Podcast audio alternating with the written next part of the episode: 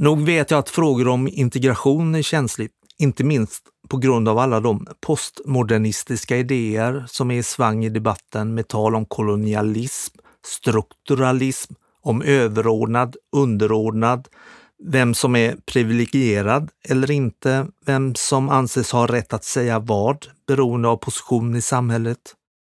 Ändå är jag inte beredd. Med koloniala ögon är rubriken i Expressen när jag släpper mellan klan och stat 2014.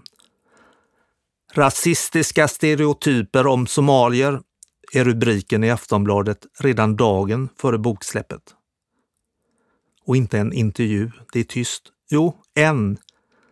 Danska Vikenavisen kommer till min sommarstuga där jag sitter med sprängande huvudvärk. Det blir ett stort reportage. Jag skulle ljuga om jag säger att jag mår toppen. Men medan de två yrkesgrupper som har betalt för att vara nyfikna, forskarvärlden och journalistkåren, inte vågar ta i frågan med tång är trösten där och då ett mejl från en kommunanställd i Hässleholm. Jag har nu läst din bok. Den har bara ett fel. Den kommer 20 år för sent. Vi har gjort allt fel.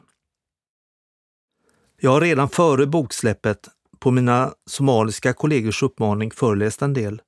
Nu strömmar förfrågningar in från alla de verksamheter som står i den krassa verkligheten. Kommuner, myndigheter, skolor, socialtjänsten.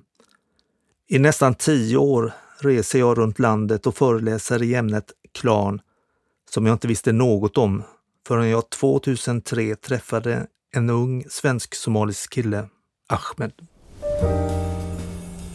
Du lyssnar på Tala ut i fokus med Per Brinkemo.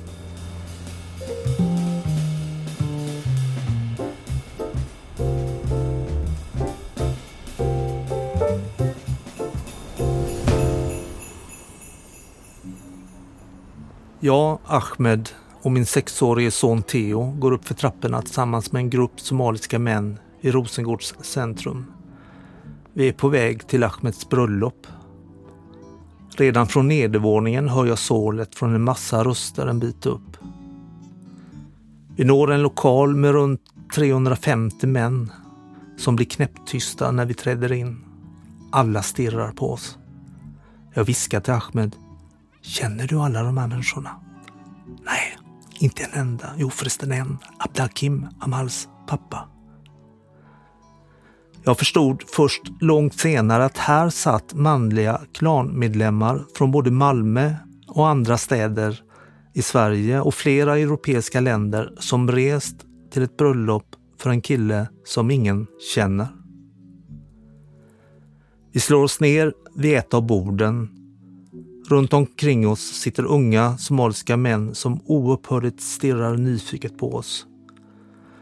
Ahmed är i deras värld en kändis och jag och Theo, ja, vi är svenskar, två ur majoritetsbefolkningen som väl sällan brukar gå på traditionella somaliska bröllop.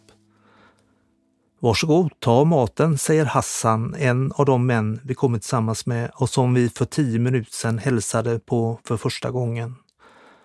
På ett gigantiskt fat framför oss ligger ris, lamm och kyckling på somaliska baris och ilib.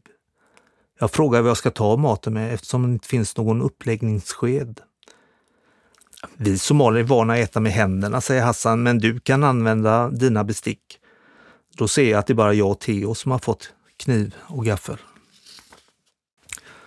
Jag använder mina bestick för att få upp riset, tar kyckling med fingrarna från det gemensamma fatet, lägger på Theos tallrik medan de andra tar direkt från det gemensamma fatet med händerna. Min sexåring stirrar med uppspärrade ögon på männen som äter med kladdiga händer. Får jag också? säger han.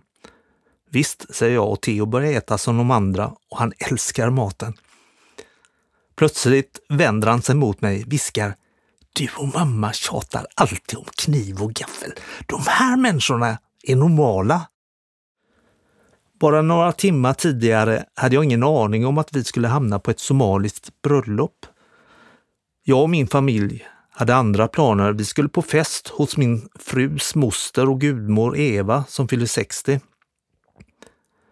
När jag vaknar har jag ett långt sms i telefonen från Ahmed. Jag hade varit orolig för honom eftersom han inte hört av sig på mer än ett halvår. Hans nummer funkade inte och när jag hade försökt nå honom via kompisar sa de att han har bytt telefon men lugnat mig med att han mådde bra. Jag läste Förlåt mig för att jag inte hört av mig. Jag vet att det är dåligt, men det finns orsaker till att jag inte skrivit eller ringt. Jag får förklara sen. Ursäkterna bara fortsatte. Jag borde ha meddelat dig tidigare och sen kom det. Är du sugen på att lyssna vidare? Då kan du låsa upp resten av det här avsnittet genom att teckna en prenumeration på fokus.se prenumerera.